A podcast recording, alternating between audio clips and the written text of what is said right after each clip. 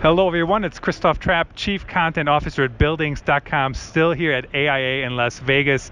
And today's episode of our podcast, we'll talk about security. Uh, so, three areas I want to cover. Uh, first of all, in parking garages. Then we're going to move over to the retail space. And then finally, in schools. I know a lot of you are listening uh, in those areas. So, um, hopefully, um, you find this interesting. I'm, I'm joined by Adrienne Reitz. Cornell Cookson, Senior Marketing Communication Manager, and we just went through the booth. Uh, looking at your products and an interesting topic safety always should be top of mind of course yes it's definitely a very um, uh, good for us. It's one of the areas that we really try to make sure that we create products that can help with the safety uh, and security of uh, of everybody there. And safety, it's always interesting because sometimes you don't think of it until you need it, and of course, then it's too late. So let's talk about uh, parking garages. What are you seeing in, in security trends as it comes to uh, parking? Well, we're seeing a lot of mixed use applications in the commercial space where you have residential and public kind of parking coming together. And in some areas, the residents don't necessarily want um, just the public to be able to access their, their cars and, and their property there. So, um, but the problem that you have in that in, in parking garages is that there's really not that much headroom. There's really not a lot of vertical space. Um, and so one of the things that uh, is a challenge is to get a traditional sort of security grill in that space without ha- with having the clearance that you really need for some of the larger SUVs and, and, and trucks in there. Um, so one of the things that is out there now is a uh, compact um, security grill. Uh, the microcoil, uh, one example is a microcoil uh, grill from Cornell Cookson. It is a high performance grill, so you have long life and you have a higher speed, um, and um, allows you to separate that space for residents. And it's not going to wear out, um, and it's going to really, really coil up tight. So that gives you that security as well as the um, the, pro- the, the uh, performance that you're looking for. So is this grill, for example, do you see that it goes uh, entering a garage or like in between areas or where, what's the most common use?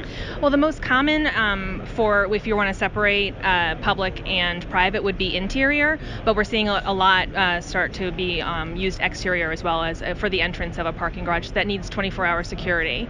Um, that's really something that we're seeing parking leaning towards, and we, we believe that it should uh, because you know things um, people want to be feel safe as they're parking their vehicles. So.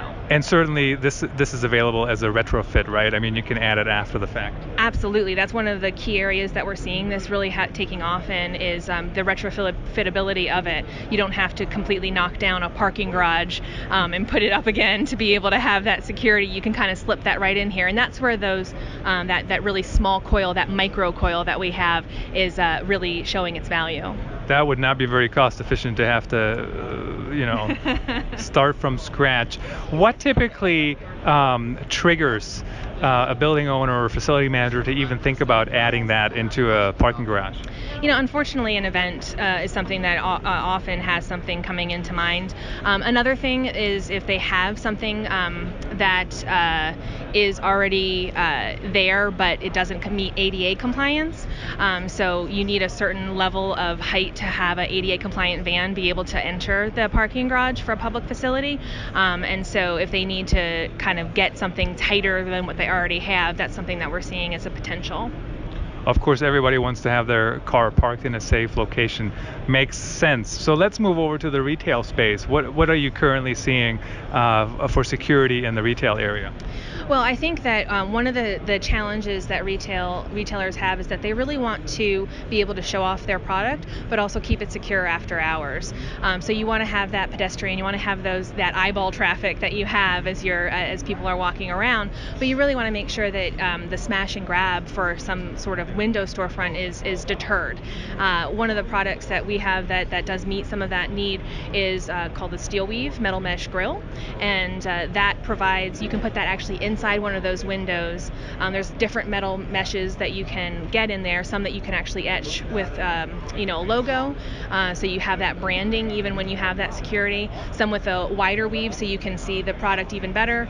Um, but something that really kind of gives that extra layer of protection and um, really makes someone that uh, someone nefarious maybe move on to another easier pasture. It's a little bit about just uh, turning people away, not to even think about it. Exactly. You know, there's retention on it, and, and it'll really it'll help with with that. But the deterrence, the visual deterrence of this you know metal mesh coming down is is is really powerful. And then is it automated? What time it comes down, or do people have to remember to actually uh, secure their their windows?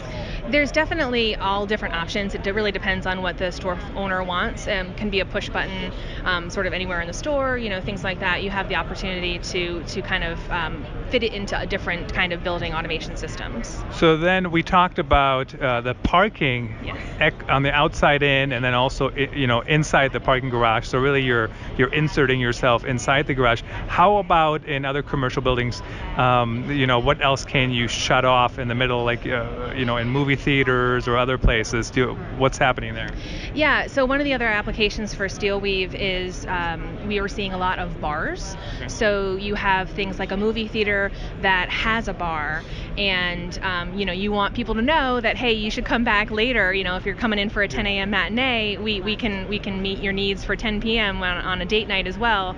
Um, and you want to show that, that you have a bar, but you want to secure the, the liquor uh, when you don't have a bartender back there watching it. Uh, that's one of the things that we're seeing is really popular for the steel weave application makes sense. It's not always five o'clock somewhere, I Unfortunately. suppose. um, so finally, uh, you know, we uh, buildings. Our headquarters is in Cedar Rapids, Iowa, so we constantly have tornadoes. Uh, we actually just had one recently.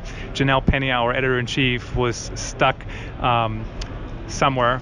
I want to say some convenience store, or grocery store, or something, doing the tornado, and the tornado finally moved, turned off from from Iowa City, uh, where uh, where a lot of our staffers live.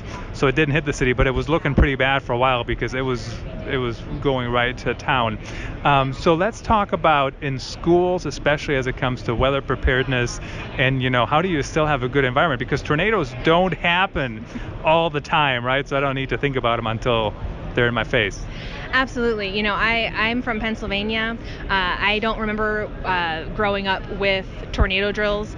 And just last year, I was uh, out to a work dinner, and a couple hours later, uh, a tornado ripped through my hometown of Wilkes-Barre, Pennsylvania. And um, I had never seen destruction like that, such pinpointed destruction. So this has actually become a really personal thing for me. Uh, for schools, one of the products that we have available, and it's really new on the market, is called the Storm Defender door.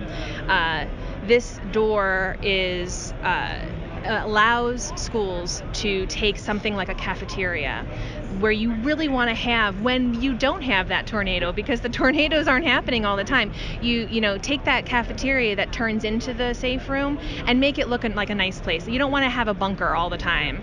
Uh, one of the things that we see is for swing doors you need a lot of wall space. There's not a lot of natural light that can be let in because your windows are really limited to the size of a swing door. Um, and so with the storm defender product or other rolling products you can actually uh, take banks of windows and larger windows and have them be there and you can recess that rolling door to be hidden until activated until that tornado siren comes and it, those doors automatically close down. Uh, one of the other things that I, we think is really important is to allow educators to focus on the children in those environments. Um, we believe that the best solution is something that that will um, not make them have to do a lot of extra things extra locking all that kind of stuff so that's one of the things we pride ourselves in being able to offer. So it's tied into a system to automatically shut down. Yes, you can uh, activate upon alarm, and then um, and and then you don't have to really about worry about anything but keeping the kids calm and safe uh, in, in as the tornado comes. Great. Adrienne, thank you so much for joining us for another episode. Uh, thanks everyone for listening. Three important topics for the commercial building industry. Uh, if Again, if you're listening on iTunes, Spotify, etc., feel free to check us out on buildings.com. Christoph Trappe still here from AIA in Las Vegas.